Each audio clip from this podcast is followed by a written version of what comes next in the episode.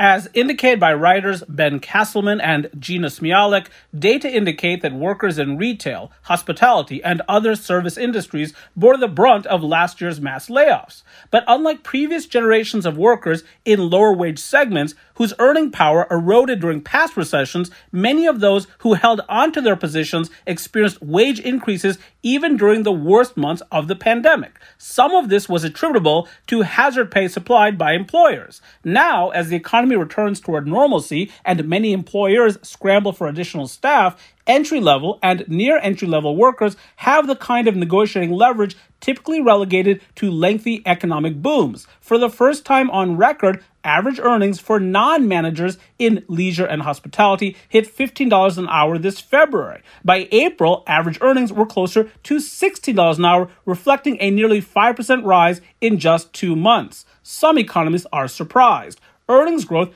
typically slows substantially when unemployment is high, which it has been for the past 14 months. But as has been the case along multiple dimensions, the pandemic has produced some truly surprising economic outcomes, and from the perspective of many workers, this one is positive. For WYPR and my producer Luke Spicknall, I'm Anirban Basu. A recent New York Times article points out that about 741,000 fewer black women were employed this past May than in February of 2020. That represents a 7% decline in black female employment. Nearly 900,000 fewer Hispanic women were employed in May compared to the pre pandemic period, which also translates into an approximate 7% decline in employment.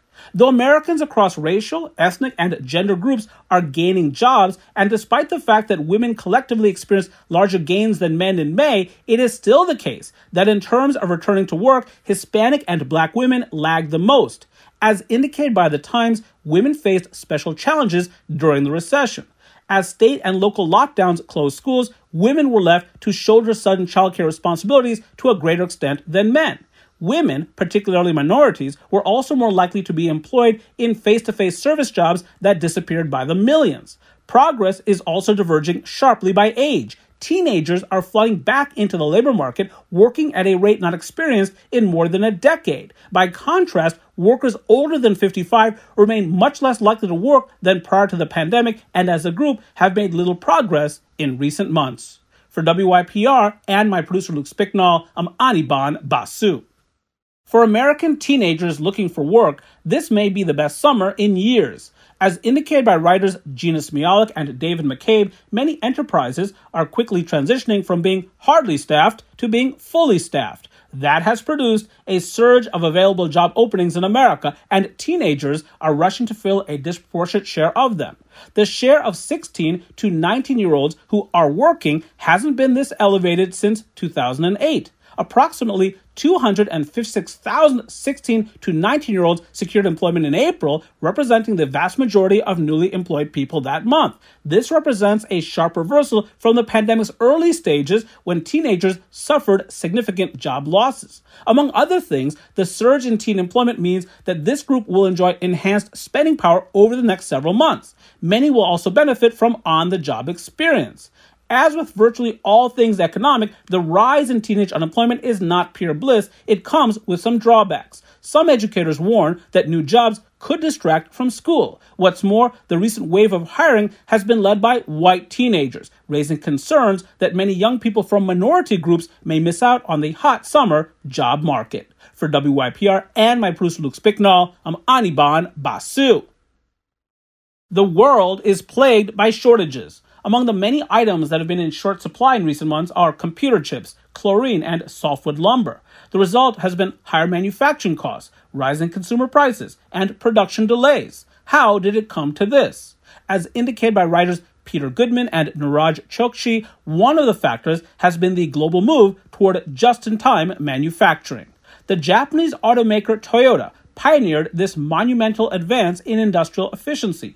Just in time manufacturing involves having parts delivered to factories at precisely the moment they are required, minimizing the need to stockpile them. Over the past half century, this approach has enveloped industries beyond automobiles, including food processing and pharmaceuticals. But the tumult of the past 15 months has challenged the merits of limited inventory. As indicated by the writers, just in time is running late. The most prominent manifestations of excessive reliance on just in time are found in the very industry that invented it. Automakers have been negatively impacted by a shortage of computer chips. Lacking chips on hand, auto factories from India and Brazil to the United States have been forced to halt assembly lines. For WYPR and my producer Luke Spicknall, I'm Anirban Basu. For many of us, it's time to return to the office. But what does one wear to work after many months in sweatpants and boxer shorts? As indicated by writer Suzanne Kapner, millions of Americans are heading back to the office and they need new clothes. This offers a rare opportunity for retailers who strive to anticipate what customers will want to wear at work in the new normal. Many brands are scaling back their production of suits, adding more stretch to their pants, and using new phrases such as work leisure. They are producing yoga pants that look like dress pants, t shirts you can wear to work, and a dressier version of cork lined sandals known simply as the Work Birk. Given all the madness and mayhem that befell apparel retailers last year, the stakes are high. Many apparel retailers struggled during the pandemic, including the likes of Brooks Brothers, J. Crew, and J.C. Penney, which each filed for bankruptcy last year and collectively shuttered hundreds of stores. Some retailers are betting that workers are ready for something different. For instance, Dockers, which helped create the concept of business casual, is adding more stretch to its classic chinos. In the words of that brand's global head of design, quote, they look like khakis, but they feel more like sweatpants, close quote. For WYPR and my producer Luke Spicknall, I'm Anirban Basu.